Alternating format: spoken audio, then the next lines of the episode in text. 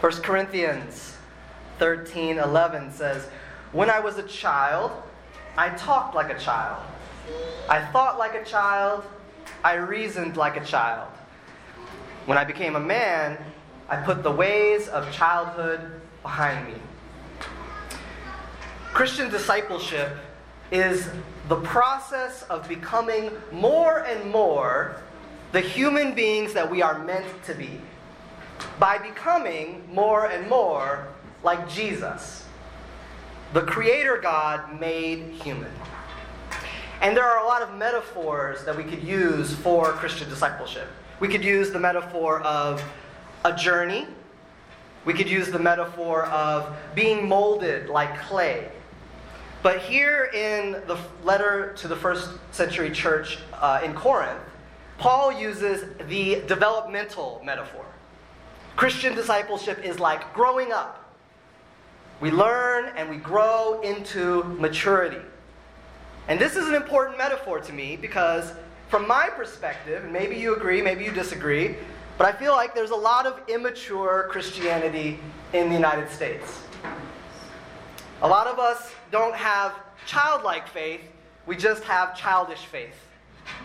And this immature faith is holding us back from reflecting the winsome beauty and transformative power of the gospel.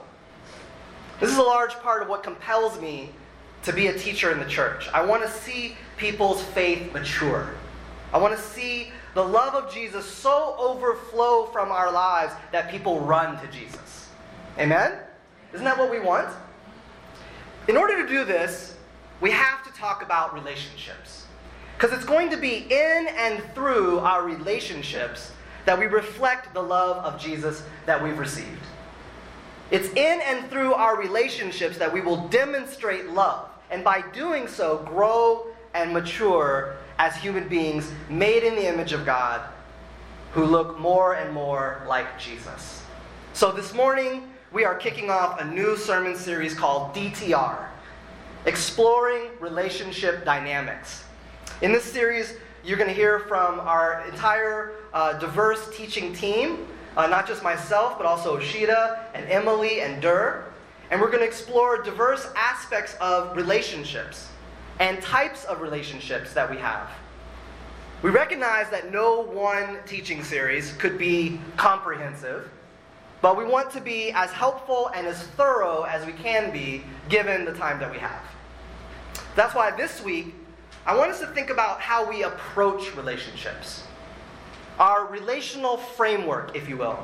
And I want to challenge us, I want to challenge some of the very simplistic but common thinking that we have about relationships. I want us to draw from Scripture, draw wisdom from Scripture, and from scholarship, and from our own lived experiences. In fact, in Scripture, there is a very important wisdom tradition the books of Proverbs, Ecclesiastes, and Job. So today I want to draw from that biblical wisdom tradition and from some wisdom from a rabbi and so, so, uh, psychologist named Edwin Friedman. And I want us to lay a foundation with this message of exploring how relationship dynamics work. I'm calling this message, It's Complicated after the ubiquitous Facebook relationship status. But before we take a look at some examples from the biblical wisdom tradition, would you pray with me for the illumination of the Holy Spirit? Holy Spirit, we definitely need you in our relationships. We need you to flow in and through our relationships. We need your wisdom to guide us in how to Love one another like Jesus loves us. Lord, I pray that in this message you would open the eyes of our hearts and our minds to zoom out and to see our relationships uh, at the macro level, to see how they all interconnect, how we are all interdependent on one another. Help us to see beyond ourselves and be able to give of ourselves in our relationships the way that Jesus gave of himself. And I pray that you would be with me. This message would, uh, be, would, would be your words through me, and I pray that it would land Holy Spirit, help us to understand and to comprehend what it is that you are teaching us this morning, whatever that is in our respective lives. And all this we pray in Jesus' name. All God's people said, Amen. All right, so as we embark on this new teaching series, we want to start with a firm foundation scripture, trusted scholarship, our own lived experiences. So, to start, I want to draw our attention to the biblical wisdom tradition. That's Proverbs, Ecclesiastes, and Job. Now, these three books act as a sort of dialogue with one another. The book of Proverbs presents many comparisons between competing realities in our lives. For example, Proverbs tells us there is a path to life and there is a path that leads to death. Proverbs tells us there's a path to wealth and there's a path that leads to poverty. Proverbs tells us there's a path to righteousness and a path that leads to wickedness. And this makes life seem very neat and tidy sometimes. So it's a bit ironic that Proverbs starts with this statement about its own purpose in chapter 1. One of those purposes is to bring subtlety to the simple. And I like to recommend resources uh, that have helped me and as I've grappled with ideas in the Bible. And so, you know, my hope is that it will help you as much as it's helped me. And so, the first resource I'll recommend to you this morning is an episode of Rob Bell's podcast, the Robcast. He did an episode on these two words uh, from Proverbs. It's episode 123, and it's called The Simple and the Subtle. These two words are really important, but I'm not going to, you know, dive into all of the nuances of the original language. Let me just say that they can be translated in a lot of different ways. So, a lot of different versions of the English uh, translations of the Bible, they render them differently. For example, I'm using the King James Version that re- renders it subtlety, that first word, subtlety, but the NIV uses prudence. And I don't think we use prudence as often as we use subtlety, so I went with the King James, even though I don't really recommend the King James to modern English readers. But the New Living Translation uses the word insight. And the New Revised Standard Version uses the word shrewdness. But my favorite translation by far is the Common English Bible. It says, they make the naive mature. And I think that fits really well with Paul's developmental metaphor for the Christian faith in 1 Corinthians. What we want what our goal is, is to grow, to mature. We want wisdom from Scripture to make us more and more whole persons, more equipped to approach our various relationships with Christ like love. Proverbs sometimes helps us make the naive mature by placing competing wisdom side by side, showing that there's not always one simple way of approaching relationships. Here's a famous example from chapter 26.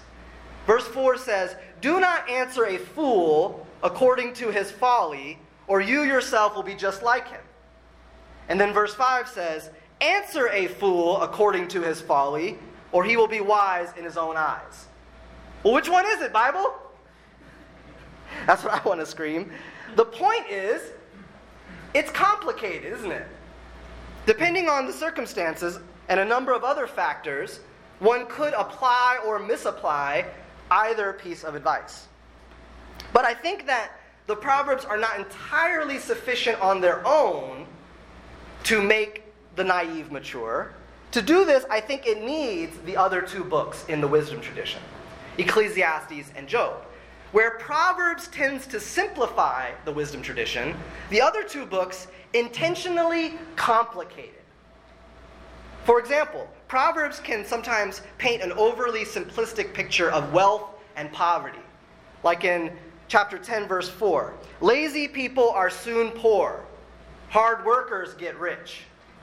And in verse 15, the wealth of the rich is their fortress, the poverty of the poor is their destruction. But Ecclesiastes brings another perspective. For a person may labor with wisdom, knowledge, and skill, and then they must leave all they own to another who has not toiled for it. This too is meaningless and a great misfortune. What do people get for all the toil and anxious striving with which they labor under the sun? All their days, all their days they work, their work is grief and pain. Even at night, their minds do not rest. This too is meaningless. So Ecclesiastes comes along and says to Proverbs, it's a bit more complicated than that, isn't it? But perhaps the best example of how the biblical wisdom tradition challenges our simplistic notions about how things should be is the book of Job. Now, two of the best resources I can recommend on the book of Job are there's these two great videos that the Bible Project created. One is kind of an overview of the structure of the book and the interpretation of the book, and the other is a beautifully illustrated uh, explanation of the book in the context of the other two books, Proverbs and Ecclesiastes.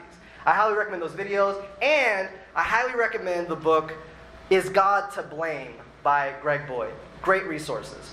For a long time, I thought that the book of Job was about the sovereignty of God. I thought that it teaches that God can do whatever God pleases, even inflicting horrible suffering on a person like Job. And I thought that the conclusion of Job was basically God telling Job, shut up and stop complaining. But resources like Is God to Blame by Greg Boyd have helped me see that that, that really isn't what Job is about at all. The beginning of the book of Job, we're introduced to him at, in a very uh, interesting setting. We're introduced to Job in the divine council in the heavenlies, where God has called all the uh, sons of God, these angelic beings, to his court. And we're introduced to Job as God brags about his blamelessness. Job is perfect, Job is blameless. And this prompts a figure to come forward called the Satan, which means the adversary or the accuser. And the Satan accuses God and Job. Basically, the Satan claims that Job will only serves God because God blesses Job and protects him. But if God removed that protection and removed those blessings, Job would not serve God faithfully. And the story says that God permitted the Satan to inflict suffering on Job. His children all die in a tragic accident. His land and his property are destroyed. And finally, Job's own health is afflicted.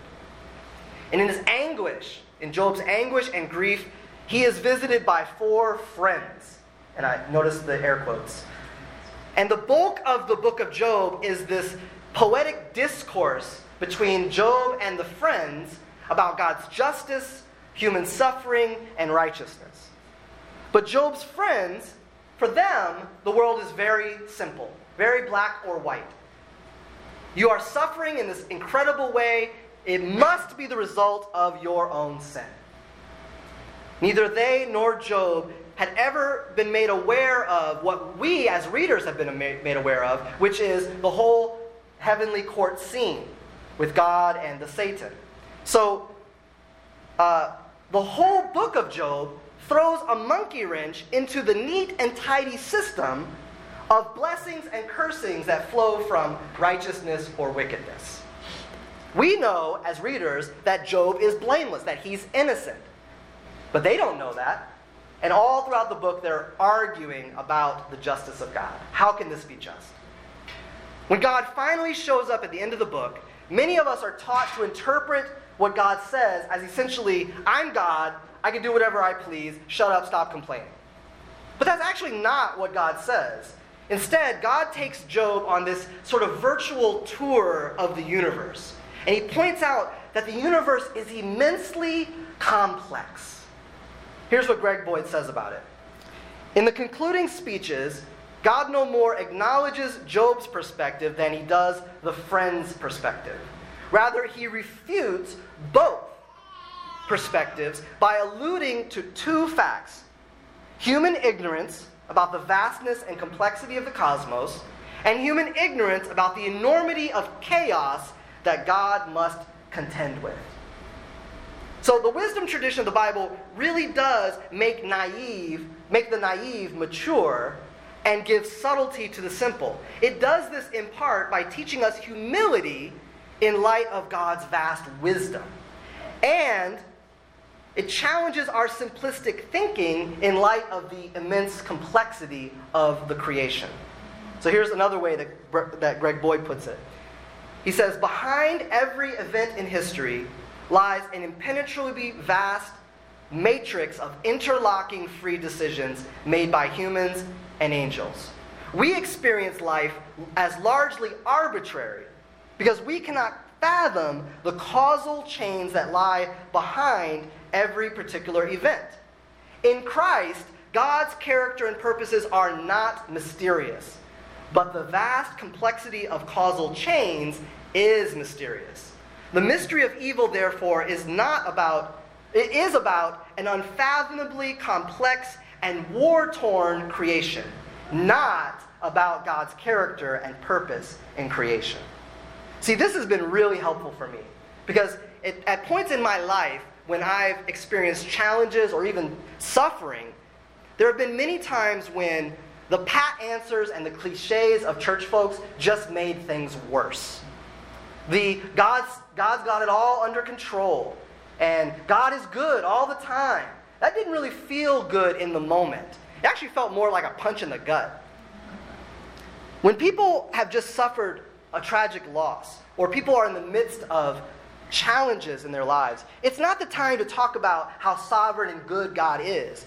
It's the time to sit with them in that grief, in that time. And that's actually what the friends of Job did for a little while before they opened their mouth and started spitting all their whack theology.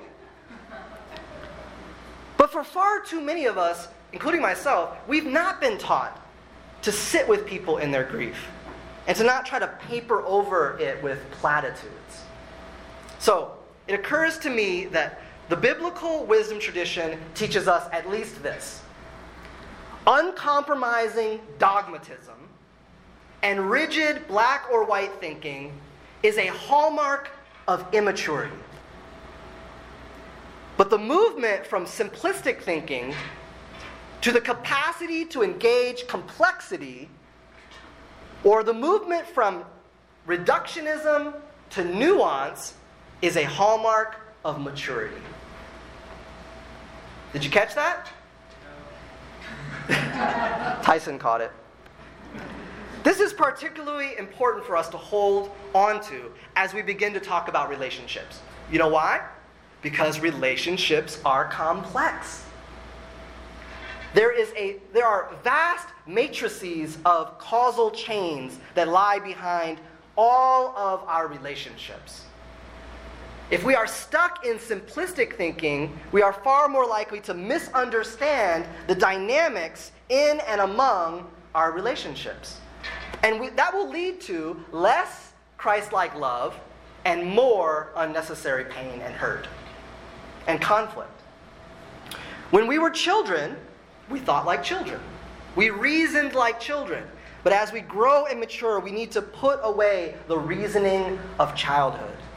Like all growth and all maturity, the movement from simplistic thinking to engaging complexity is a struggle against resistance. Remember the analogy of exercise? Muscles only grow if you subject them to resistance. So, one of the most powerful forces that we will have to resist, and this is the, the big the big force in our lives that it often remains hidden is Western culture's powerful philosophy of individualism. Individualism is like the water we swim in, the air we breathe. We absorb it every time we watch commercials that say, You deserve a break today. We absorb it all the time. We are constantly taught and conditioned to think of ourselves individualistically. Western culture indoctrinates us this way. And even it even seeps into our thinking and our reasoning about our relationships. But this morning, uh, I want to challenge that, that construct, that philosophy of individualism. I'm convinced that one of the ways that you and I will grow and mature in our understanding of relationships is to break out of simplistic individualistic thinking and begin to see ourselves as part of relational systems. So, what I'm going to talk about this morning is systems thinking. which is kind of a technical term, but I'm going to break it down. And I'm going to give you an example to start. Here's an example from uh, my wife and I's life.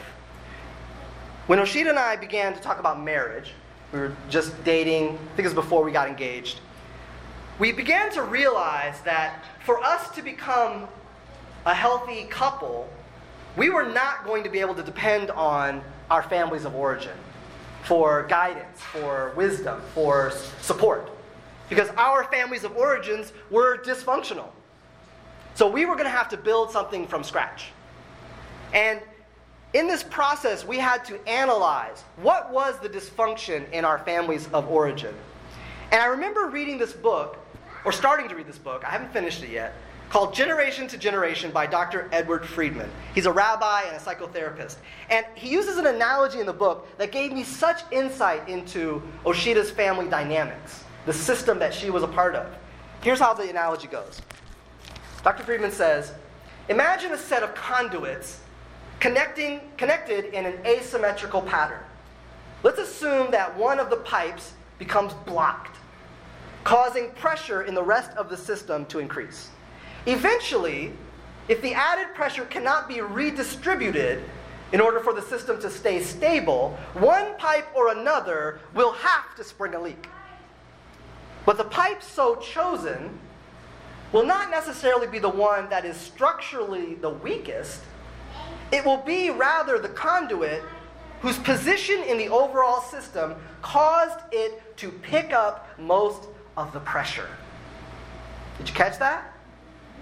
Let's say that in this analogy, the water in the pipes is anxiety. And this anxiety is being flushed through this, the relational system. Friedman continues his analogy. There are family members who seem to function as the anxiety trap for their system, and who regularly go to the, their form of a plumber to be disgorged so that they can protect the rest of their system again. Now, I know that the medical professionals among us, you know, Kirsten and Andrew, if he was here, I know that they would identify or they would recognize this way of thinking if I referred to the identified patient. Friedman teaches that we may only interact with one person but that person is part of a relational system. The identified patient in a family system is often not the weakest person in that system, but on the contrary, they're often the one who's taking responsibility for the entire system. That's usually the person that manifests the symptom. This is like how an overfunctioning organ or an underfunctioning organ can cause problems all throughout the body, right? So the symptom, the presenting symptom, might be in a completely different part of the body from the malfunctioning organ.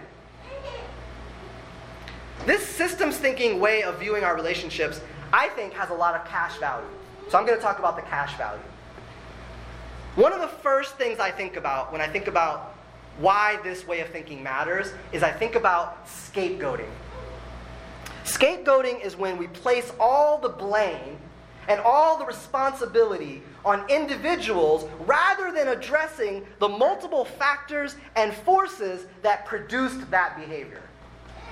Don't we do this? Don't we do this all the time? We do this all the time. Scapegoating is one of the ways that a community absolves itself of blame or responsibility. It's not our fault. It's all this one person's fault or this one group's fault. That's what we tell ourselves, at least. We can see this happening in families. For example, a family might say, a family might blame everything on that one parent that left. It's all that parent's fault for leaving. Or that one child that just won't behave. It's all that child's fault. We can see this in our churches. We blame the pastor. We blame the board. We blame that gossipy secretary. And it's all their fault. We can see this in our cities, in our neighborhoods. We blame immigrants. We blame low income families. We can see this at, in our nation at large. We blame conservatives, liberals, farmers, bankers. it really doesn't matter as long as somebody can take all the blame, right? As long as one group or one person can, can just sum up all of our hatred and all of our rage and all of our dis, dis, you know, dissatisfaction, as long as we can get rid of it in that person or group, then we'll be okay. Then everything will return to the perfectly harmonious way it was before, right? Isn't that crazy? It never was perfectly harmonious. But do you see how, when we begin to recognize that people are interrelated and are formed by relational systems, we can no longer buy into the lie of individualism. The lie that tells us that every person is an island, responsible for their own failures or success. Maybe if we started resisting the force of individualism in our lives and started recognizing the role of relational systems, we could work towards addressing systemic injustices. Thank you. Did I get an amen? Amen. I thought I heard an amen. Individualism tells us that mass incarceration is the result of disproportionate criminality of black and brown people, not unjust mandatory sentencing minimums, over policing of black and brown communities, and implicit racial bias in the judicial system. Which one do you think it is? Individualism tells us that families displaced from their neighborhoods is just the result of healthy housing markets, not decades of neglect, driving down the value, property value, so that it can be bought up for pennies on the dollar, redeveloped, and then sold at a thousand percent markup. That's gentrification, by the way. Individualism tells us that abortion is the result of an individual's sinful choice not the result of a community's failure to resource and support young men and women. Which one do you think it is? When we begin to think systemically, we stop placing all the blame on people who are part of broken systems. Instead, we're able to recognize what are called leverage points. There are points in the system where we can press in and make changes that that affect the entire system. I don't have time to go into all the leverage points because they're innumerable, but I'll give you a few resources that have helped me. I recommend this book all the time. You've probably heard me recommend it before. You'll probably hear me recommend it again. It's Disunity in Christ by Dr. Christena Cleveland, who's a social psychologist. And the subtitle of the book is Un- Unmasking the Hidden Forces That Keep Us Apart. So she wants us to see how there are sociological, relational forces at work in systems which divide us, which can keep us from understanding one another and loving one another with Christ's love. Excellent book. Another book that I found helpful, is actually written for pastors, but I think that it applies more widely than that, is called Navigating the Nonsense Church Conflict and Triangulation. Now, Triangulation is a really interesting concept, and I'll let, I'll let Dr. Friedman define it. The basic law of emotional triangles is that when any two parts of a system become uncomfortable with each other, they will triangle in or focus upon a third person or issue as a way of stabilizing their own relationship with one another. So, a great example of this is Dad, tell my brother to stop talking to me. That's triangulation. Tell your brother to stop talking to yourself. Another one is Becky, what is the deal with Megan? Like, like don't bring Megan into this. What has she got to do with this? So, uh, recognizing and combating triangulation is a tool in our tool belt that we can use when we recognize that we are part of relational systems. So, these are just two examples of resources that I think help us uh, press in on leverage points in a system to affect the entire system. Finally, when we think systemically, we can press into the God given power and unity that comes from mutuality and interdependence. Actually, the whole scriptures are teaching us this. From Genesis to Revelation, the scriptures teach us that God has given us to one another to reflect God's own nature as a community of love. In the beginning, God said it was not good for human beings to be alone. And that wasn't just an endorsement for marriage, that was an endorsement for community. And all the way in Revelation, the vision of the new creation culminates not with a bunch of individuals, but with one beautiful, spotless bride presented to Christ for eternal shalom. But I think in all of the scriptures, one of the clearest examples of where we're taught to think systemically about our relationships is the metaphor of the body of Christ.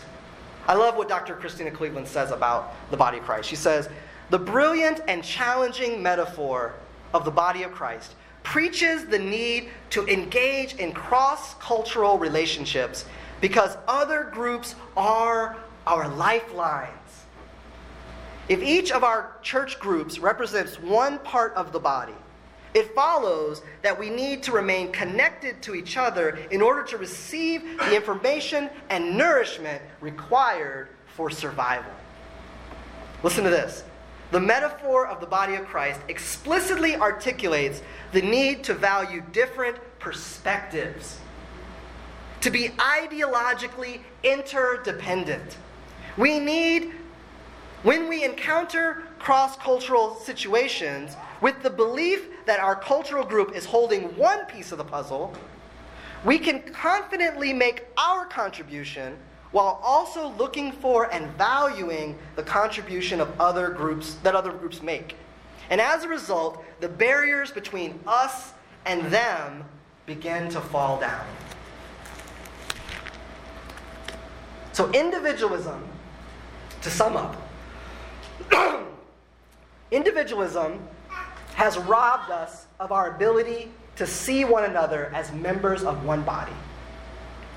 But systems thinking and viewing ourselves as part of relational systems helps us to remember that we are all in this together. We are each other's lifelines.